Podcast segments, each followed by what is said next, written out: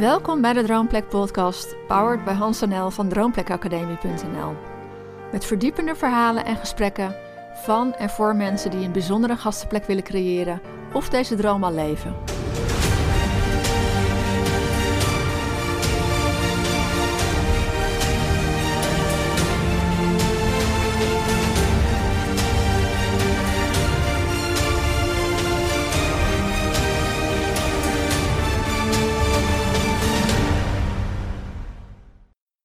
Welkom bij mijn presentatie van de Droomplek Academie. 5 geheimen om hobbels te overwinnen op weg naar jouw Ik Vertrek Droom.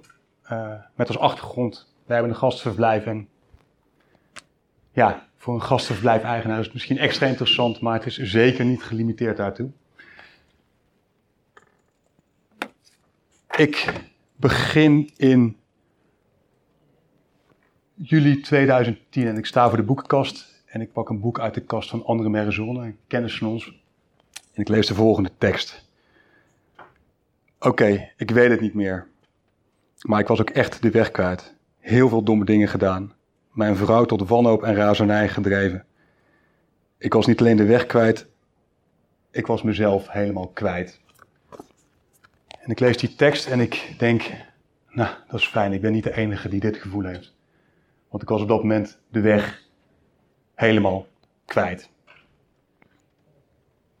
Ik ben Hans en samen met mijn vrouw Nel zijn we in juni 2009 naar Oostenrijk geëmigreerd.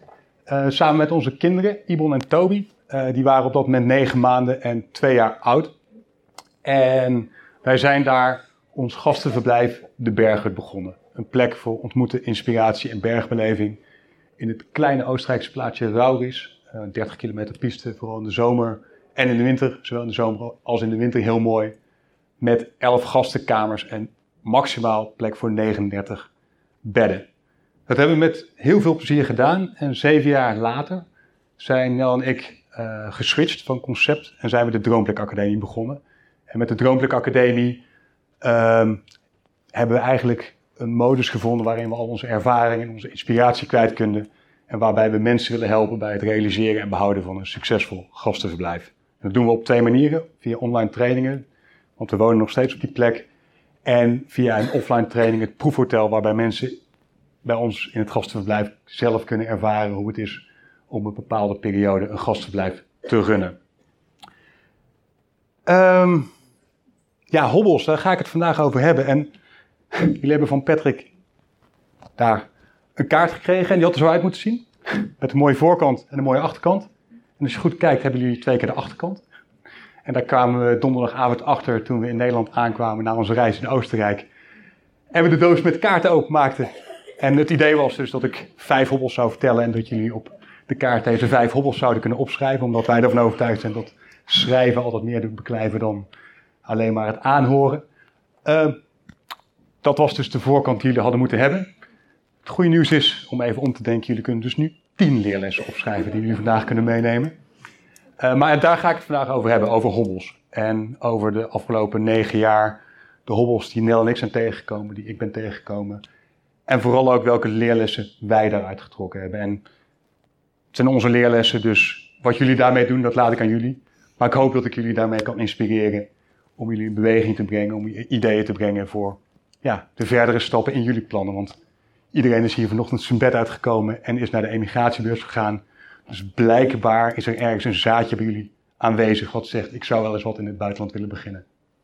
Ik zie ook wat kinderen, daar geldt het misschien nog niet helemaal voor, maar in het algemeen.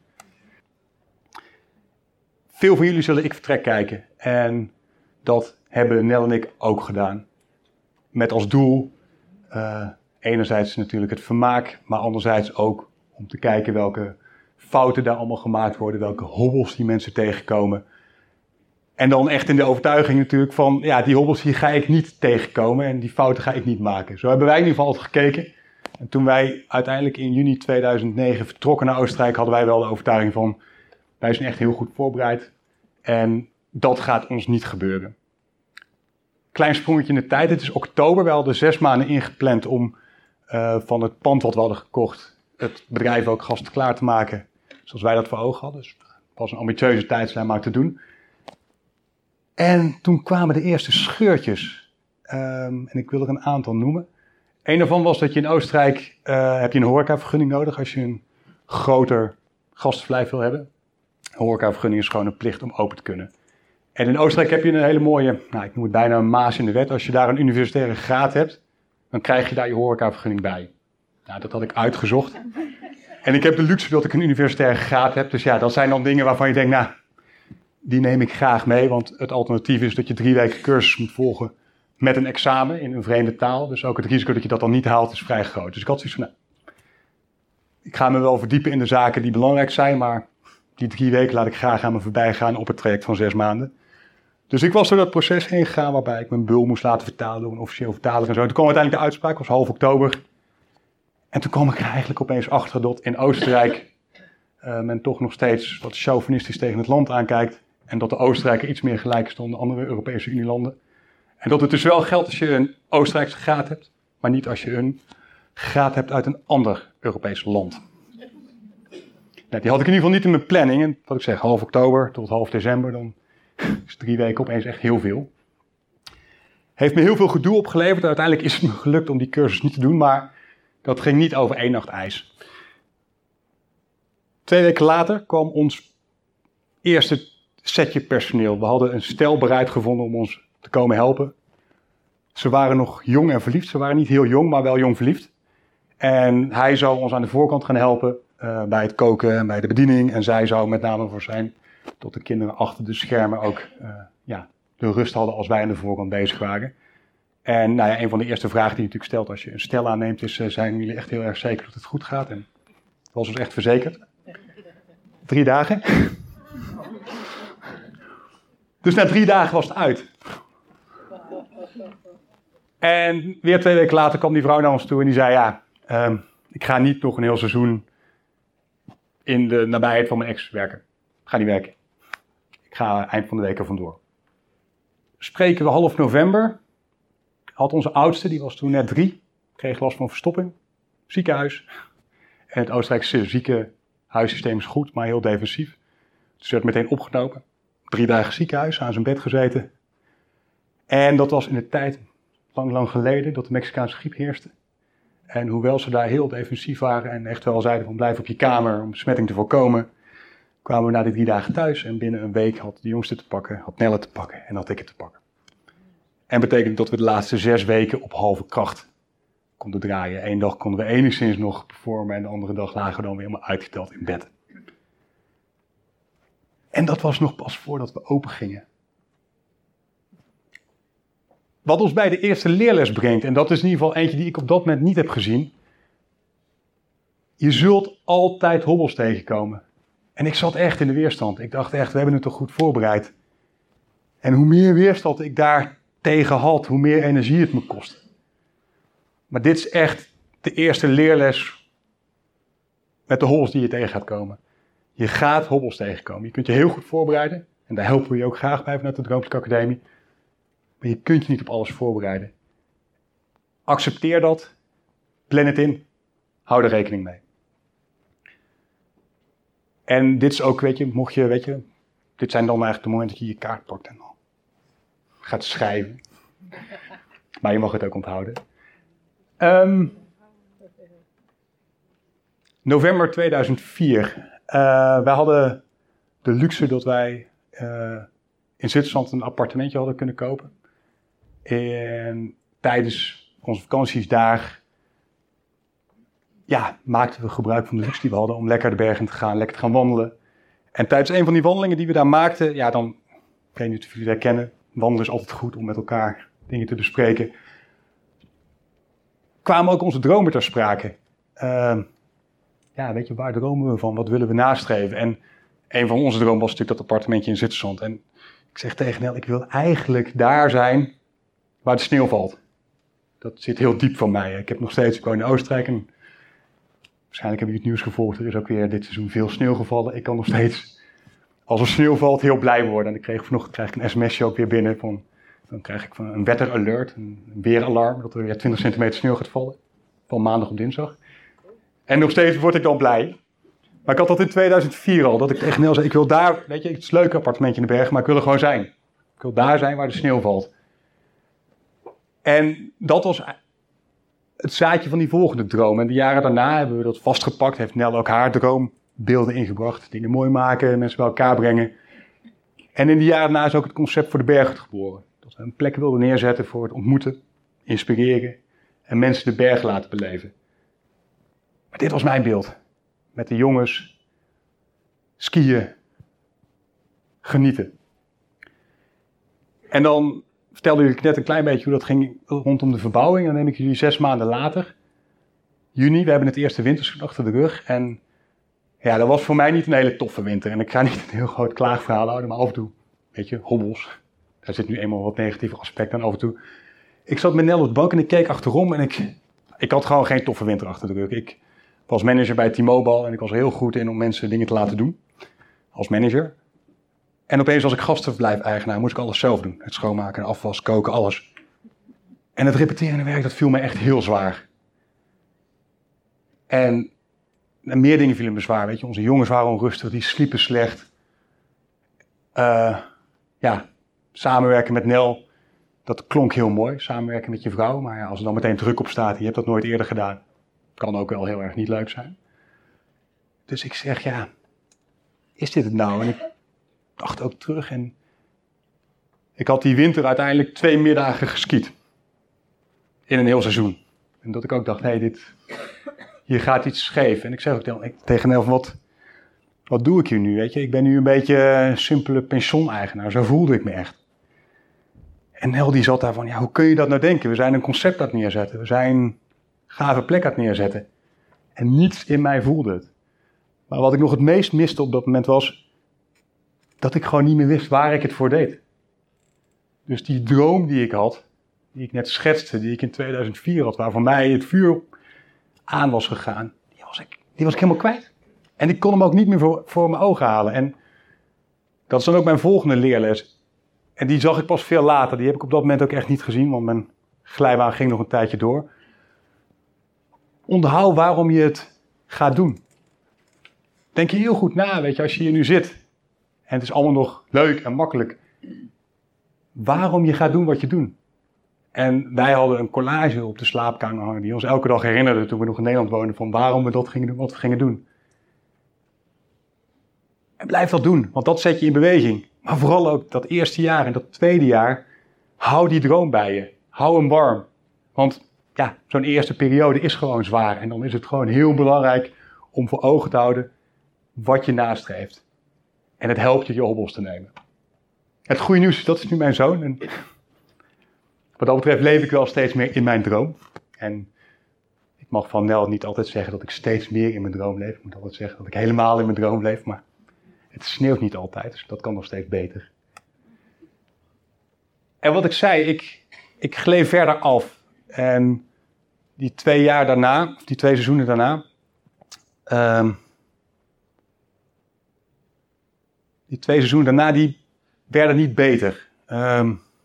Het werk viel me zwaar. Gebrek aan privé-tijd. Samenwerken met Nel. En ik creëerde steeds meer mijn eigen wereld. En die wereld was op zich heel eenvoudig.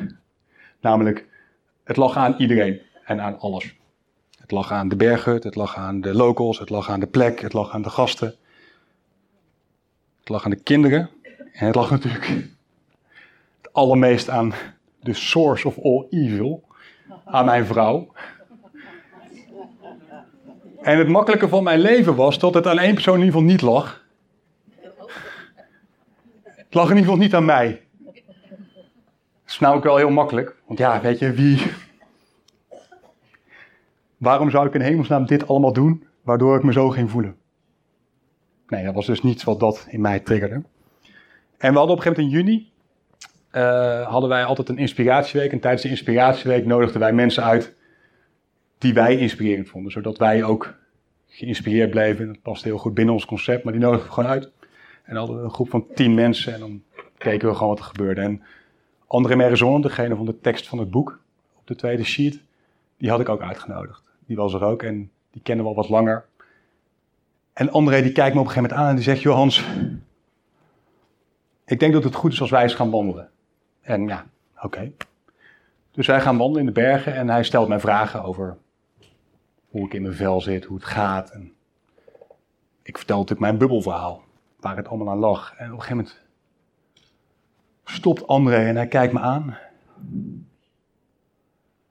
En hij zegt, joh Hans, maar even voor de duidelijkheid. Er is toch helemaal niemand die jou gedwongen heeft om naar Oostenrijk te emigreren? En voordat ik eigenlijk daar antwoord op kon geven, zei hij ook... En wanneer stop je nou eens met dat ontzettende kleutergedrag, waarbij je iedereen en alles de schuld geeft? Behalve jezelf. Nou, ik was echt heel boos. Hoe durfde iemand dat nu tegen mij te zeggen? Echt, heel boos. Ik heb dat op dat moment niet tegen hem gezegd, maar ja, ik voel hem nog steeds. Maar hij heeft daar wel het zaadje geplant. Waar ik uiteindelijk mee doorkom. Namelijk, wat ik tot dat moment gewoon niet deed. Eigen verantwoordelijkheid nemen. Verantwoordelijkheid nemen voor dat waarvoor ik gekozen had. En ultimo natuurlijk verantwoordelijkheid nemen voor de shit waar ik in beland was.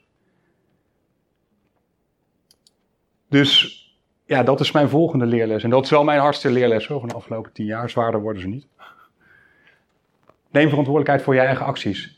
Er zijn hobbels die je tegenkomt waar je niks aan kunt doen. Maar heel veel hobbels kan je gewoon aangaan. Kun je oppakken. En op het moment dat je maar buiten jezelf blijft kijken waar de problemen vandaan komt. En het buiten jezelf blijft leggen. 90% van de zaken kun je wel degelijk zelf oplossen, oppakken. Of erom kiezen om eromheen te gaan. Maar het begint bij jezelf. En... wat er vanaf dat moment gebeurde is een hoop. Aantal details zal ik jullie besparen. Die heb ik vorig jaar verteld tijdens mijn presentatie hier. Maar wat er ook veranderde was dat ik tot dat moment... eigenlijk vertelde wat er in mijn bubbel gebeurde. Dus als ik met vrienden ging praten en ik kwam in Nederland... ja, wat ik eigenlijk deed was gewoon smeken om medelijden. Makkelijk. Ja, het is allemaal niet leuk. En moet je horen hoe Nel nu tegen me tekeer is gegaan of wat ze doet. En die vrienden, vrienden dus. Ja, wat doen vrienden? Die bevestigen je in dat beeld. Het was heel makkelijk, het was heel fijn. Maar het enige wat ik deed was smeken om meelij. En vanaf dat moment, toen ik eenmaal doorkreeg dat het ook mijn verantwoordelijkheid was, van dat waar ik in beland was, veranderden de gesprekken ook. Want opeens... kreeg ik scherp waar ik nou moest vragen. Een van mijn thema's was dat ik angst had.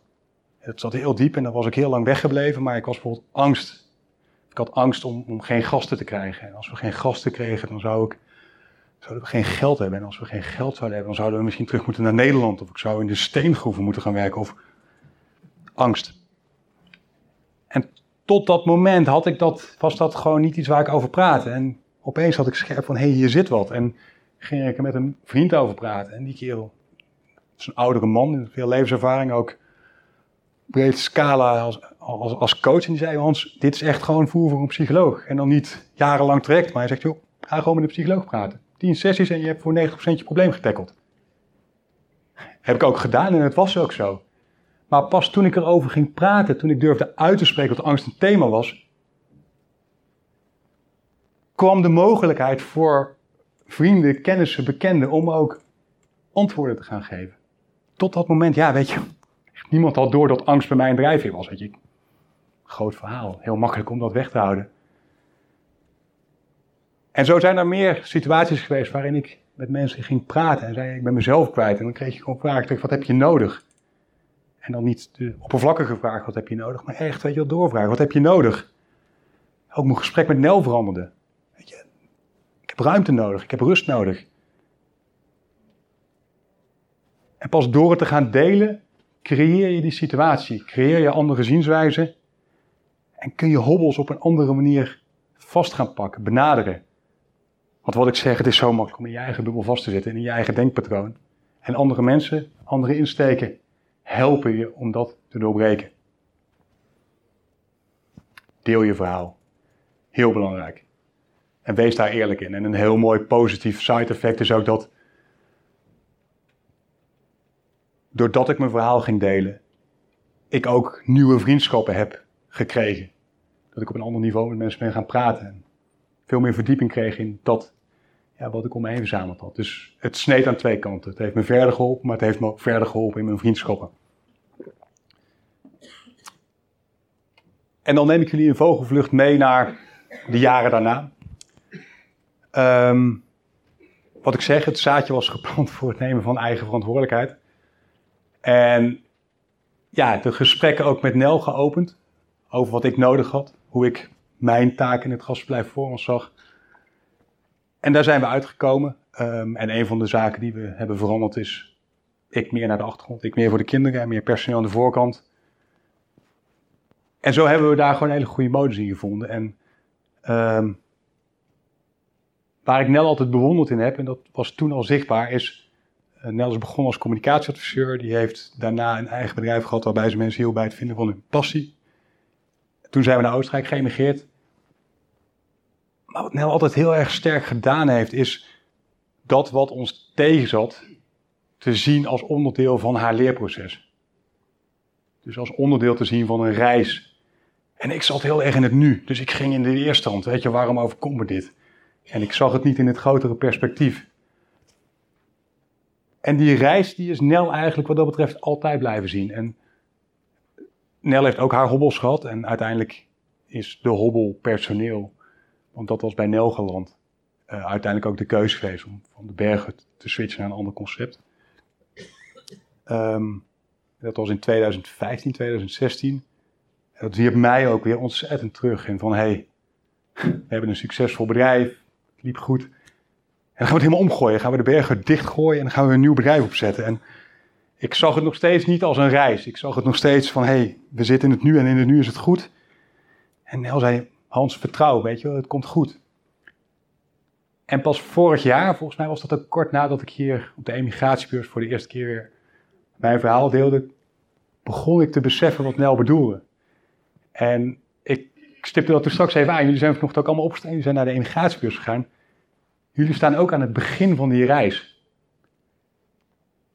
En dat is iets wat ik jullie allemaal zo ontzettend gun. Want, en dat is ook mijn leerles om hobbels te nemen, door het als een reis te zien, worden heel veel dingen mooier, beter behapbaar. Je hobbels die je tegenkomt, maak je een rijker mens. En ik krijg wel eens de vraag, zou je met de kennis van nu dezelfde keus nog een keer maken? En dan antwoord ik in mijn geld, moest ik altijd heel diep over nadenken. Tegenwoordig heb ik dat antwoord natuurlijk klaar. Dan zeg ik altijd, ik zou niet willen weten welke pijn ik weer door zou moeten. Want dat is echt niet tof. Maar ik zou ook nooit op een andere plek willen staan dan waar ik nu sta. Dus al die hobbels die ik heb meegemaakt en die ik net heb beschreven voor een deel, hebben me ook gemaakt tot wie ik nu ben. Een rijker mens. En dat is wat ik jullie allemaal gun, weet je. Want dat is wat een emigratie met je doet. Je gaat die hobbels tegenkomen.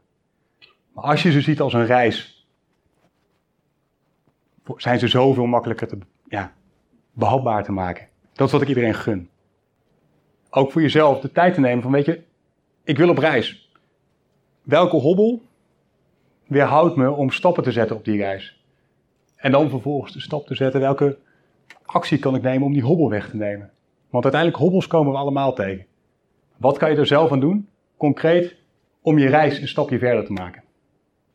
Dank jullie wel.